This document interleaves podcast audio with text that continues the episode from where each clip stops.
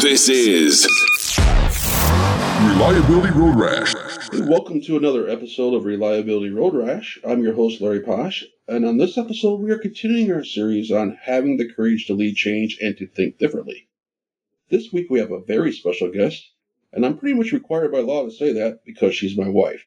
Please welcome Tiffany Posh to the show. Hi, how are you today? Good, welcome, Tiffany. Thank you. I know what you're all thinking is like, how cheesy is it that you have your own wife on a podcast?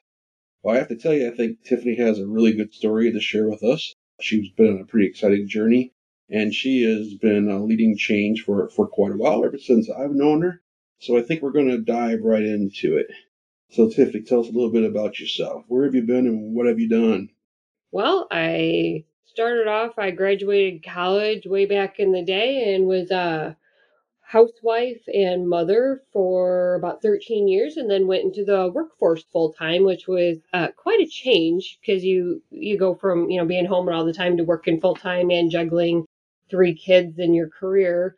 But it transitioned very nicely. I had a wonderful opportunity to work for UPM Raflatac, and I still hold very fond memories in my heart with all the things that I learned at that company. Yeah, I'd like to dive into that topic a little bit further because this is a really, really cool project. It's a unique experience for anyone, but for a housewife to go into the field of reliability. But this was a unique project because this was a startup. I mean, we're not talking just like some little mom and pop startup. We're talking like a full-blown operation, building a mega facility, a nice, large, modern facility from the ground up. You actually started out working in construction trailers and seeing this off from pretty much day one. So it has its own unique challenges in itself. What were some of the things that you went through starting up a new facility? It was just so many different things you had to learn. And it's a Finnish company, as most of you probably know. So you had to work with a lot of foreigners that came over to work on the project, and we commonly called to the Finnish trying to speak English as Finglish because you had this cultural language barrier at times, but we all got along fabulously. But you learned about different cultures and how you have to sometimes adapt and change to make everything flow properly so the project could get completed on time. Right. Absolutely understood. And also, I know that not only did you have to learn one CMS system, you had to embrace two CMS systems for your job. Can you tell us a little bit about that? For the most part, I started off working in SAP, from the trailers all the way up through when we migrated over into the actual facility, and just progressed from entering simple requisitions and things to POs. And then we also had to learn Maximo because the maintenance department used Maximo as their system.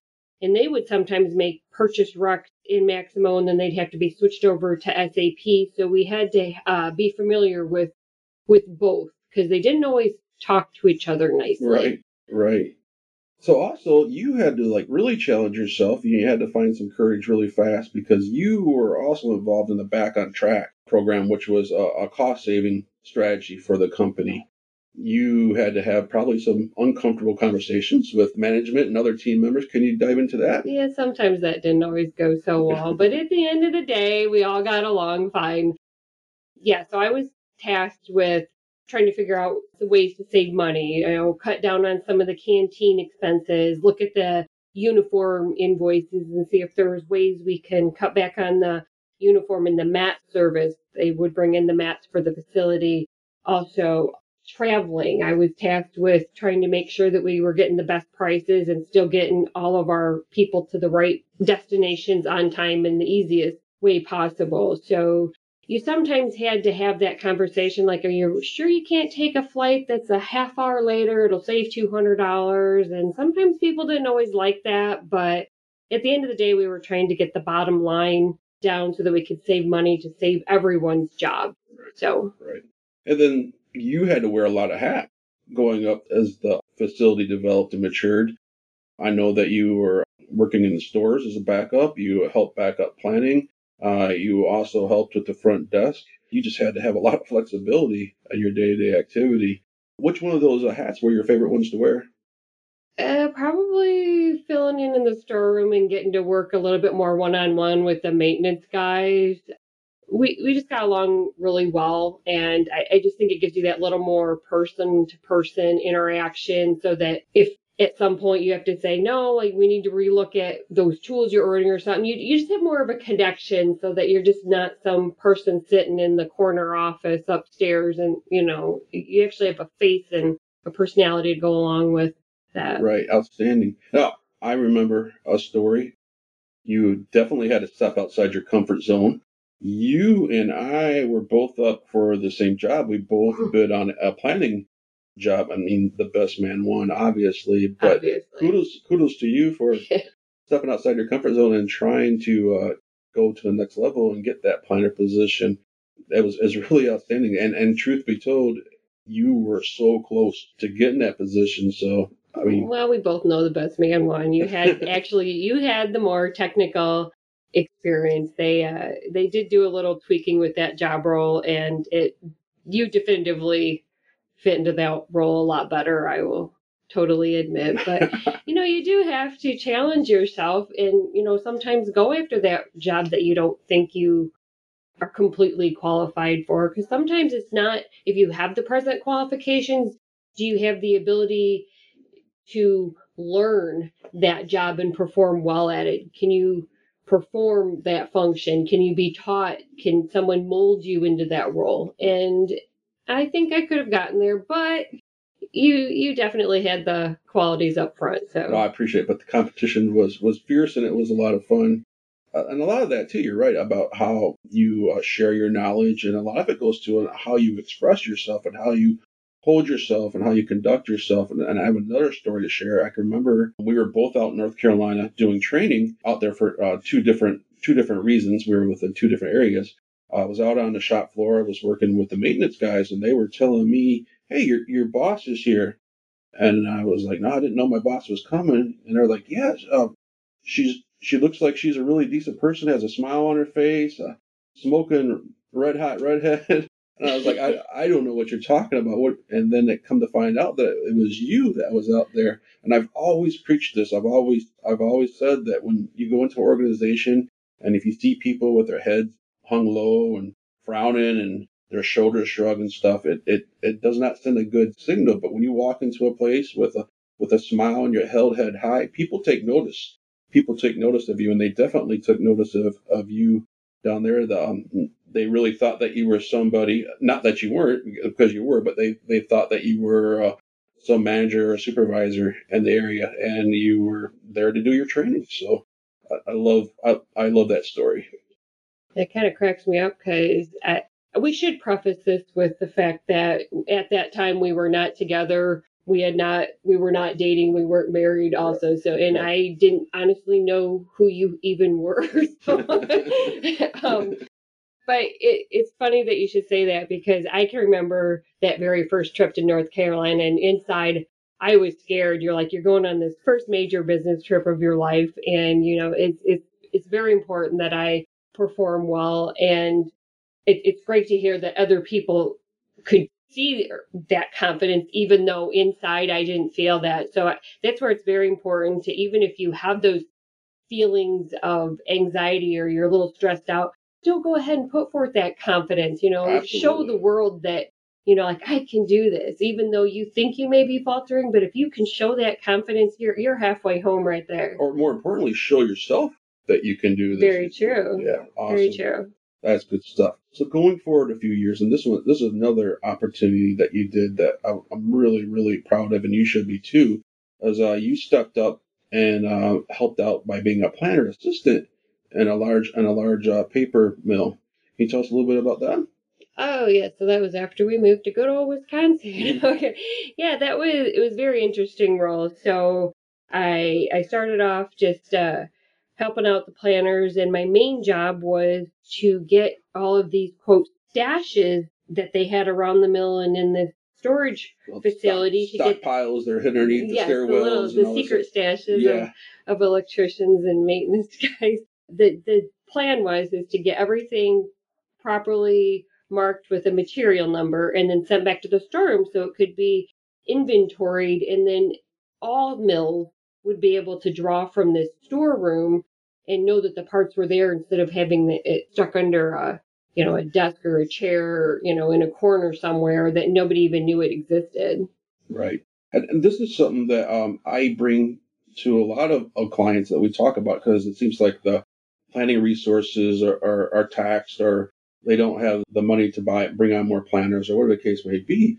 But this is something that I wanted to pilot for years, and it's always been successful, is to put somebody in the planner assistant role. So they necessarily don't need to be a full certified, qualified planner per se, but there's a lot of admin jobs and putting packets together and things like that. So the planner can actually go out in the field and walk down jobs. It just frees up so much time for the planners to do quality planning.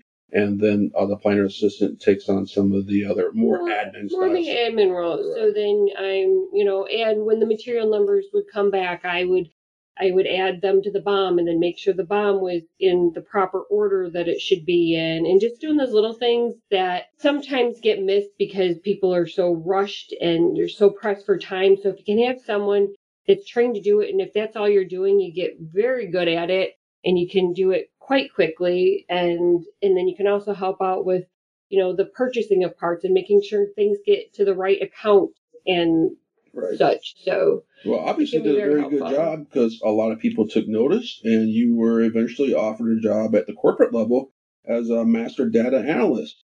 So that, I mean, you that was interesting, because then you go on the flip side. So I went from actually submitting materials to get the number to being the last person that approved the actual number and made it become into existence. So it was quite interesting. So you went from being on one end to the complete opposite.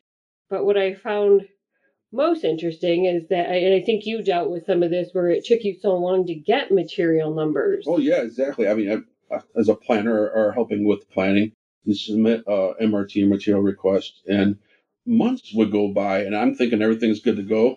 And all of a sudden, I would get an email or some saying that I didn't have all the required information, or if there was details missing. A lot of times it came down to the special characteristics from the manufacturer that they will not release, to the general public. So a print number or something like that. But once you took the role, you really sped up that process. As a matter of fact, I will tell you that I was out on a completely different job. I received a couple of phone calls, and they were saying, hey, what did you teach her? Because these MRTs, these requests are flying through. We're getting stuff done here. It's like, I didn't teach her anything. This is her own doing. This is her own process. So you definitely introduced some new ways of thinking and helped the process improve a great deal. Well, and some of it, maybe upper management might not agree, but what I did to kind of speed the process, there were certain vendors that you weren't going to get these characteristics. And so it was like I would accept what I could, and then we would circle back when the part actually came in, and then you could take the measurements, blah, blah, blah, and add to the material number at that time. But the important thing is to actually get that material number to the planners and to the maintenance people so that they can use it and they can order their materials properly so that things can get into the storeroom system. And, it just makes the whole process easier when you actually have that material number. So in order to do that, sometimes you just kind of accepted that you're not going to get every characteristic, but let's get the most we can. And then I also, instead of rejecting everything, sometimes I would just reach out to the person that submitted the request and said, hey, is there any way you can get this? Or, just do a quick internet search. You don't know how many times I found extra information just doing a 1-minute internet search. And then some people would call it enabling, but at the end of the day, I prefer to think of it as more as being helpful, doing your job. Instead of rejecting every single thing for the minute detail, right.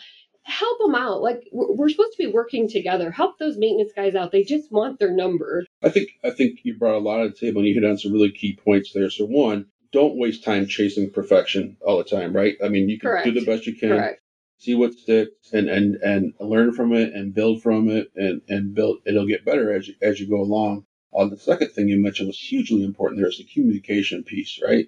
So reaching out and having a conversation, whether it be email or a phone call or whatever the case may be. So these guys know that you're working on it, that you're trying to do something, and you're trying to work with them. Right. And I think the last piece of this is that you built a relationship, and it was a good relationship. You worked really well with the teams. The relationship portion of it is hugely important. They knew that you can walk the walk, you could talk the talk. They knew that you lived it, so they bought into what you were trying to sell them. Well, and I think that helped too, because I had over 25 years helping in my father's small family-owned construction business. So, I mean, I always used to kind of, quote, working with the guys. And you learn to build that rapport and that communication with them. And I think that just with the experiences through the years, helps you to relate more to them. You're like, they're just trying to get their job done. Like, why am I holding up the process? I think you also picked up on how to have a potty mouth by working with all those construction guys all the years. I don't know what you're talking about. Hey, Tiffany, this is a great story, and it's a great journey. You have a lot to be proud of. Appreciate you sharing your story with us here today. If somebody wants to reach out to you and learn more about you or reach out to you for some assistance, how can they get a hold of you? Well, probably the best way is go to LinkedIn. It is Tiffany Pash and LinkedIn. And I'd be happy to answer anyone's questions that they may have. We appreciate your time. We appreciate everything you do for the maintenance and reliability industry. And we certainly appreciate everything that you do for us around the home. So hopefully down the road, you could sit down and talk to us again about some of your other experiences and journey, because you have a lot to share with people. Thank you. You're welcome. Thank you for listening. Remember to follow us on Facebook, connect with us on LinkedIn, or you can check us out at www.nexusglobal.com. Thank you for tuning in to Reliability Road Rash.